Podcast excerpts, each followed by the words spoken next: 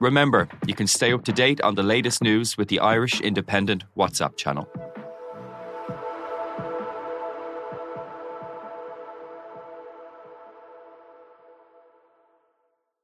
This week on Crime World. There was a Republican police from 1920. I mean, the IRA was effectively trying to run an underground government.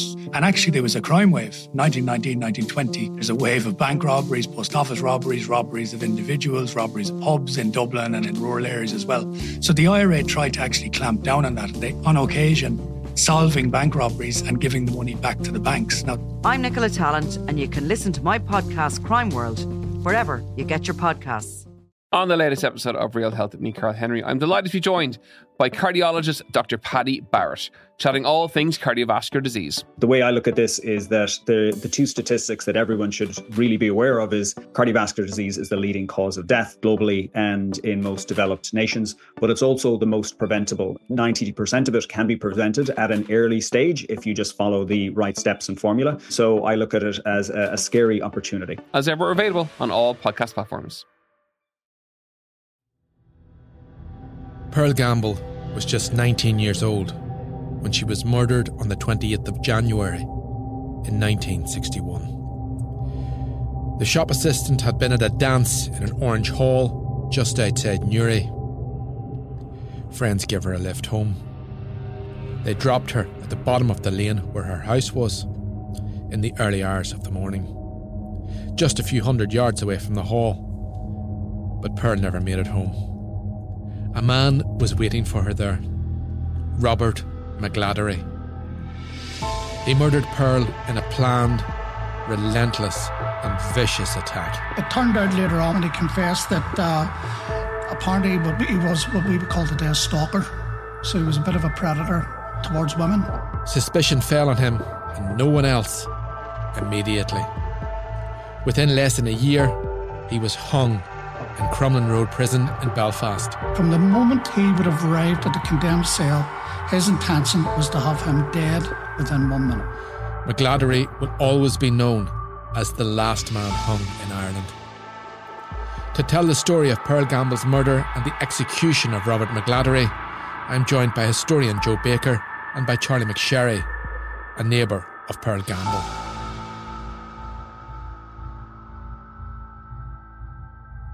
Joe, you're very welcome to the Bell Tell. Thank you. Whenever I look at a case like this, I think it's always right and proper to begin with the victim. And the victim in this case is Pearl Gamble. She was a 19 year old shop assistant. Um, she actually was a distant cousin of Robert McGladdery, who we'll speak about later. Can you tell us anything about her or, or, or, the circumstances of her death? Well, she was just a typical teenage girl. And uh, as you say, as rightly said, she worked as an assistant shopkeeper. And like all teenage girls at the time, she went to a local dance in uh, one of your own halls. Uh, in there, she danced with uh, Robert McGladdery, danced twice with Robert McGladdery. And then things began to take an unfortunate turn later on whenever she left, and then that was the last time she was ever seen alive. It's the worst nightmare for any parent. You know, the, your teenage daughter goes to a dance, she doesn't come home. She said goodbye to her friends at 2:15 a.m. and uh, set off on her way home. Obviously, what happened to her next, you know, this is part of the court case. But when was she found? How was she found? Well, she was found quite a few hours later, and um, immediately after leaving the dance hall, we don't know really what happened because the only person that could tell us the truth is Pearl Gamble herself. Did she arrange to meet him? Did he follow her? We don't know. And all we do know is that um, several hours later, her partly naked body was found in a field, uh, quite, a, quite a distance away from the road, I must point out, because she was either dragged or she was carried over two fields, and her body was dumped into some haythorn bushes. You know, a lot of people are under the impression that she was just strangled. She was strangled, but she was also stabbed as well. You know, so um, as I said, the only person that can tell us the full truth is Pearl Gamble because from the moment of his arrest, McGladdery just told nothing but lies right up until the very end. You mentioned McGladdery. That's the man, obviously, who who, who eventually hung Yes. for this, but he was the suspect from very early on. Yep, he was a suspect right away. Whenever the police started to interview the people who were in the, the dance, there was something that made him stick out because it appeared that he was, I don't think harassing's the right word, but he was very pushy towards Pearl Gamble, and that's what made people take note. And then described what he was wearing, uh, he was wearing a light colour suit. And that same suit was found in a slurry pit whenever they, they were doing a search of the whole area around the body. You know, so now, in fairness, a lot of the evidence was circumstantial, but there was nobody else that could have pointed towards. And um, and that's how the, the, the whole set of circumstances came around. I mean, Pearl Gamble. It's it, it is important to say. You know, she was found partially clothed. She she she she had been stabbed as well, and again, in the lead up to how she'd been found, in people found a black shoe, various items of clothing, as you know, um, over over a wide area. So obviously something horrific had happened. I mean, that is clear. She was murdered. So, what can you tell us about Robert McGladdery? He was the main suspect. Robert McGladdery was um, he was an unsavoury character, and he was known for outbursts of violence. For example, uh, Pearl was stabbed, so that shows that he was, uh, Robert was carrying a knife. And it turned out later on when he made it, when he confessed that uh, apparently he was what we would call today a stalker. So he was a bit of a predator of, uh, towards women, and during the trial, whenever he was arrested, he, he just denied everything right up until the very end. And for me, one of the most I'm not uh, putting this over the murder, you know. I mean, of course, the murder was the most disgusting part of the whole thing. But whenever you look at his statements and whenever the evidence about the suit was being presented to him, he says he no longer had a light blue suit because all his suits were dark, even though he was sitting in the dance hall with it. And what he had done was he tried to blame his friend, a guy called Will Copeland, and tried to say that he gave the suit to Will Copeland, therefore trying to implicate his friend in the murder. So if he tried to do that in his friend, it gives you a better idea of the sort of person he was. He had spent uh, a couple of periods in, in Borstal. He had a record of sexual and physical assault of young women. He also had a conviction for stabbing a man in Newry. So it's hardly surprising, I suppose, when the police are dealing with this case. They would have known the local characters, I suppose, at this stage, especially in the 50s. It was a smaller society. The RUC, as it was at the time, would have had a more intimate connection, I suppose, with the community. So the fact that he had been seen interacting with Pearl, it's hardly surprising that they immediately zeroed in on him. But you did say the evidence was circumstantial, but what was that evidence? Well, there was quite a lot of it. Well, the clothes for for, for a start, the fact that uh, the, the, the were seen together at, at the Orange Hall, and there was. Uh, you know, for example, whenever he was first arrested, which was a few days later, he was still covered muck. He had still muck under his fingernails and stuff like this here. And, you know, the suit and the slurry pit, which matched his. And um, there, was, there was quite a number of other bits, which was is, is quite long because you have to remember his defence, his presentation till the jury lasted something like six hours. You know I mean? So his man was doing everything to get off. But it's just that the police then were, were certainly different than the police today because the police today rely on technology mostly for, for stuff like that, whereas the police in those days, they, they would have knew who done what almost instantly because it was a society where everybody knew everybody. And you have to understand, in the case of McGladdery, he was the only one arrested. No, I mean, there was no other unsavoury characters from the area arrested. You know, nobody else who would have been violent towards women or anything like that. Nobody. And he was the only one that was arrested. So it seems that the police knew exactly who they were looking for as soon as that happened. How did the prosecution describe how this happened? Well, the prosecution went into great detail. And the thing that shocked people the most, believe it or not, more than the murder, was the potential for rape. And the very thought of that at that time, you know, that was horrendous. I mean, it had been a straightforward murder. I know there's no such thing, but it had been a domestic argument and he punched her and she died, you know, people would have, it'd be more forgiven, if you know what I mean. But see the, see the fact of suggestions of rape, that there would have caused the more, more damage and the more hatred than the actual murder. I know that sounds strange, but that's just the way people were. So, this little house here, where she lived. Now we lived there, so that, the nearest house, basically, we were the nearest house from that point of view, or they were the nearest house to our house. I travelled to Newry to meet Charlie McSherry. He was a neighbour of Pearl Gamble at the time of her murder. As a boy, he knew Pearl. He didn't know Robert McGladdery, but his older brothers did, and he often heard them speak of him. We visit the townland they grew up in and the site of the murder, where Charlie reflects on his memories of how it unfolded. For you, this is a story, I suppose, which is, is, is, is not history because, first of all, you knew Pearl Gamble. Yes, we knew her. In fact, I suppose my older brothers would have known her a little bit better. I was only 10 the time she was murdered, but she used to walk on the same road when we went to school. She was already working in Newry, of course, in Foster Newells, I think, yes, was the name of the place she worked uh, when she was murdered. But she would have walked that same road, and in some cases, she would have looked after us because we were only young and uh, sometimes even protected us from some of the local kids who would have had rows with us on the way home.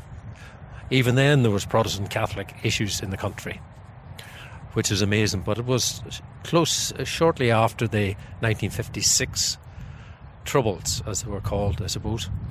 But Pearl and her family were were definitely not in any way linked to that. Uh, Pearl would have looked after my brothers and myself sometimes on the road. We are standing outside a farm building now. But in the past, this was an orange hall. And this was where Pearl spent her last night. It was quite normal, I suppose. Um, a girl in her late teens um, to go to the local Orange Hall for a dance. She would have had a lift and they would have just dropped her off at the house usually. But I suppose it's normal because it was a, a clear, bright night that she just decided to let them drop her off at the end of the lane, which was tragic. Can you tell us what you know about what happened? Well, according to local folklore, anyway, it seems that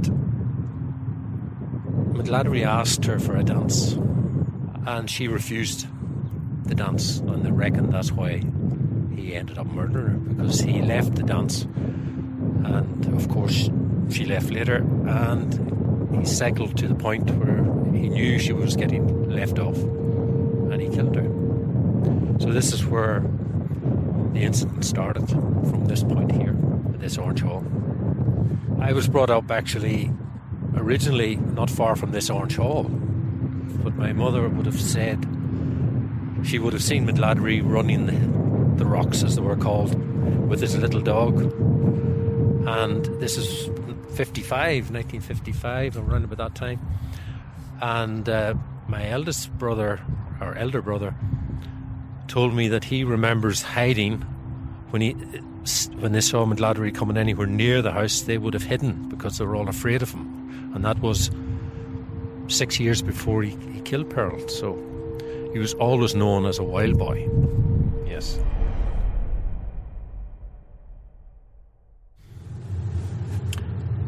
Pearl would have got a, a lift down this road Yes. a- after the dance. Do we know what time in the morning the dance would have Well, it would have been, uh, I think, early morning, one o'clockish. They reckon around about that time. Um,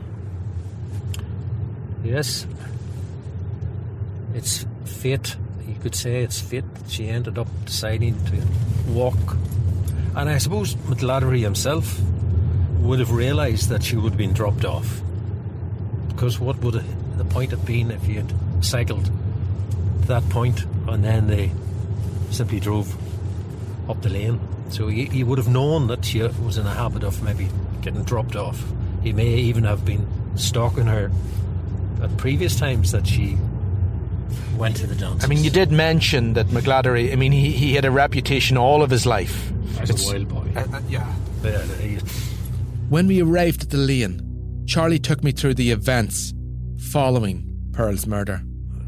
It happened on my 10th birthday, and that's one of the reasons I have a clear memory of actually the getting up that morning and hearing of the event. Um, the milkman arrived and he had done his run up the lane and he called back at our house and he he was speaking to my mother uh, at the top of the steps and we could see and uh, that's when we heard the wailing and we knew there's something terrible had happened. You know. There seems to be no doubt in anyone's head, at, uh, you know, from your description uh, at, at, the time, whether Pearl's family, whether the, the, police, your own parents, no one seems to have any doubt of as to, that something terrible had happened. There seemed to be that there seemed, no one seemed to think maybe she's gone somewhere to Banbridge or something. No, no, no. There's no doubt. I mean, fact that her shoes were found lying here and clothing with blood on them. There was no doubt that something horrible had happened. Shoes were found here. Yes. Items of clothing found nearby. Pearl's mother and sister were at this crossroads. I mean, you could hear their distress. There were policemen, I take it, around. No, not at that point. No. The police actually did arrive eventually. In those days, there were no phones, so it wasn't easy to contact the police. But they arrived with tracker dogs and I, I remember my brothers t- telling me as well, them coming to our house first, obviously, that was the first port of call. They, they searched all the sheds, these sheds at the back, pulled out hay bales and things that were in there. And uh, they searched all these meadows around here first. And eventually, of course, they would have searched right up through these higher, these fields up at the top. McGladdery himself turned up, it seems, and took them on a merry dance all over the country. And of course, probably took great pleasure in watching them searching for her. So this is I, we were told at the time, that he actually searched with them. Suspicion fell on Robert McGladdery immediately. Yes, I suppose once they found out what had happened at the dance, uh, and he had a, it seems he had a reputation already. Someone even mentioned that he may have been uh, wanted in England for some sort of incident, but I'm not sure about that. Somebody said he was out on bail, but I can't, I don't actually know the truth of that. But uh, yeah, you're right. I think they had a fairly good notion fairly quickly of who was involved here, but they had to obviously prove it. And his mother, it seems, had hidden his uh, clothing in the septic tank close to where they lived, in Damolly village. But they were searching these hedges, and I think the actual weapon that he used was a large, just a large file with a wooden handle that he had bought in Newry. And eventually they did find it, I think. They found the file, and that's it. It does seem now, I, have been speaking to people locally, and uh, people in Newry say they remember Robert McGladdery walking through the town because he wasn't he wasn't held the whole time. He was out he was out walking about as some sort of regarding himself as some sort of celebrity, mm. uh, uh, uh, uh and and drawing attention all around Newry. Do you, do you remember any of those stories? I've heard the stories. Uh, at the time, we wouldn't have known that.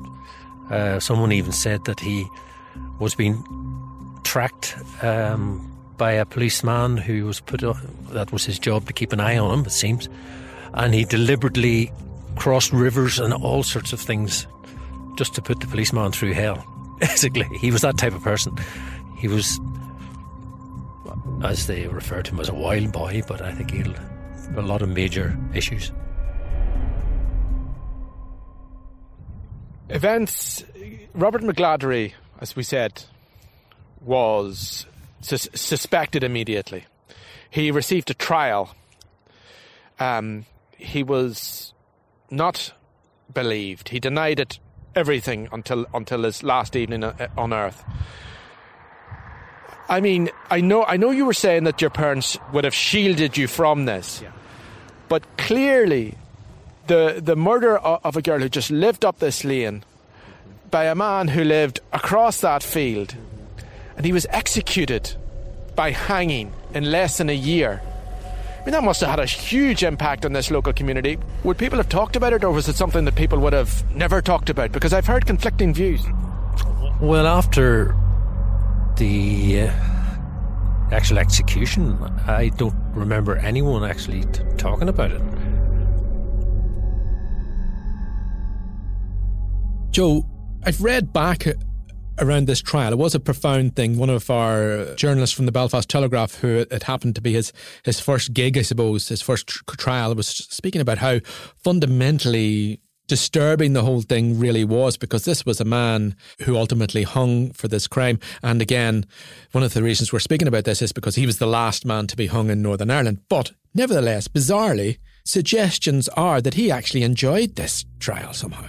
Well, when you look at his, uh, his speech, going on for near six hours, he must have enjoyed it because, you know, the, the whole speech was never released. It was just the, the, the snippets, so to speak. And I think that was an attempt by him an arrogant attempt to try and break down the jury, to have the jury looking at their watches going, I want to get back home from a supper or something like that, you know, to try and break them down. And, you know, was he loving the attention?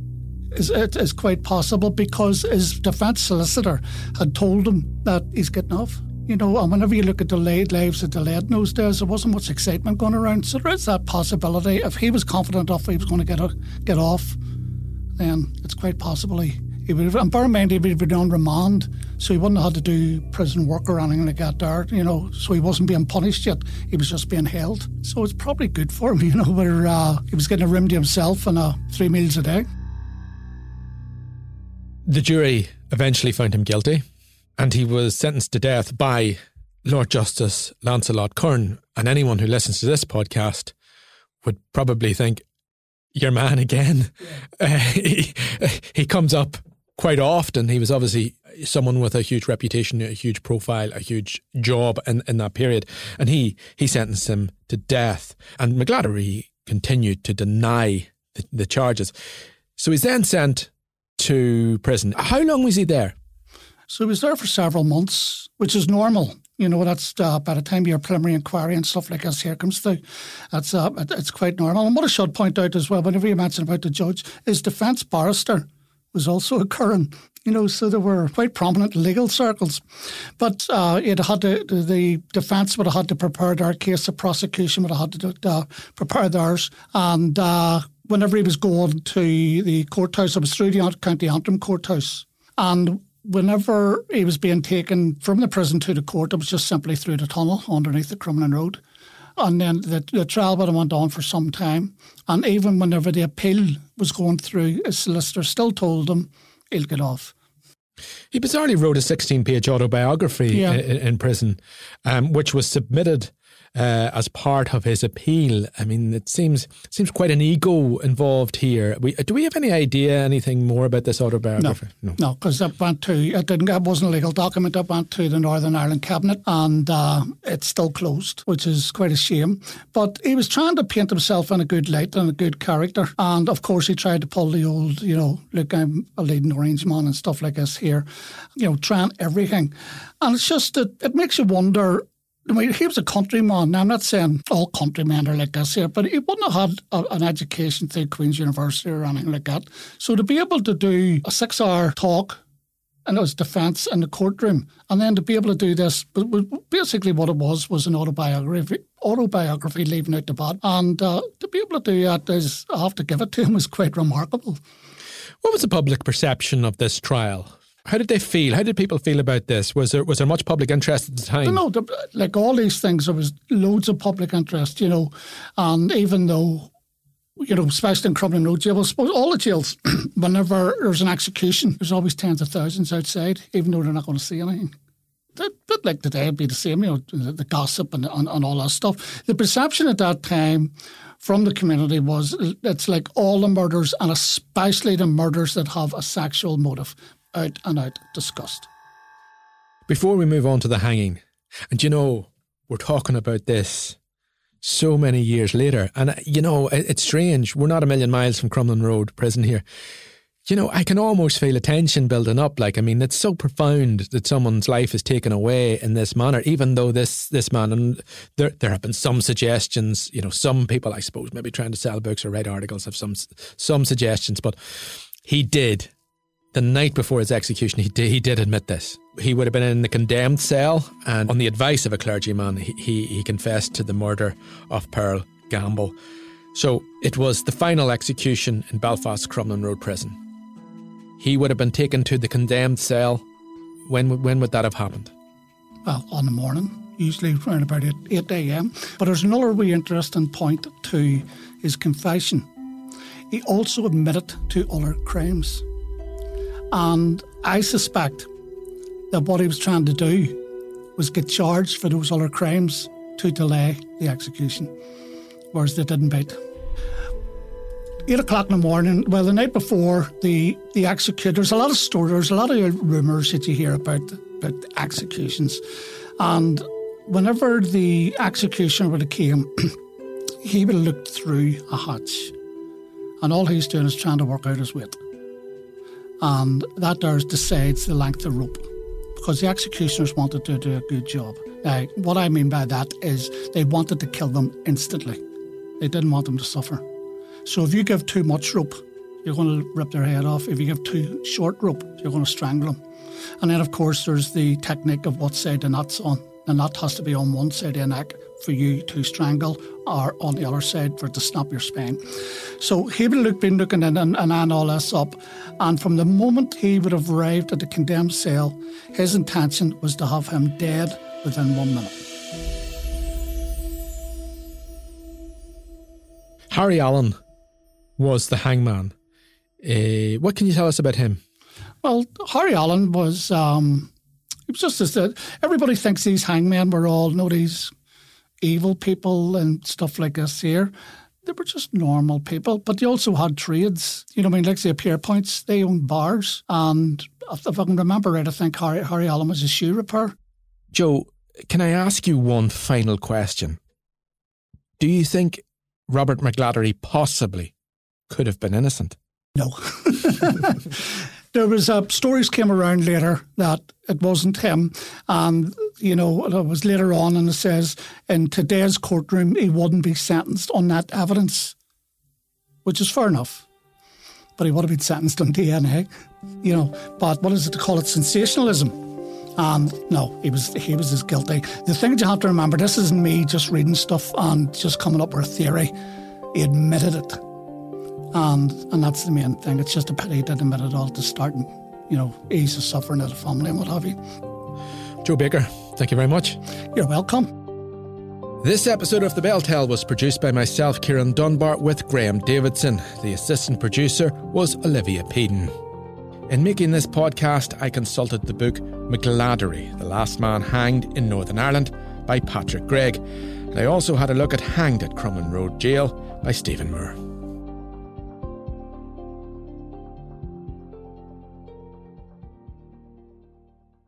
We're offering Indo Daily listeners 50% off an Irish Independent digital subscription. Head over to independent.ie forward slash redeem to sign up for unlimited access to premium content, e paper, puzzles, and more. Just enter the code INDO, that's I N D O, to receive 50% off your subscription. Stay informed and engage. Subscribe today.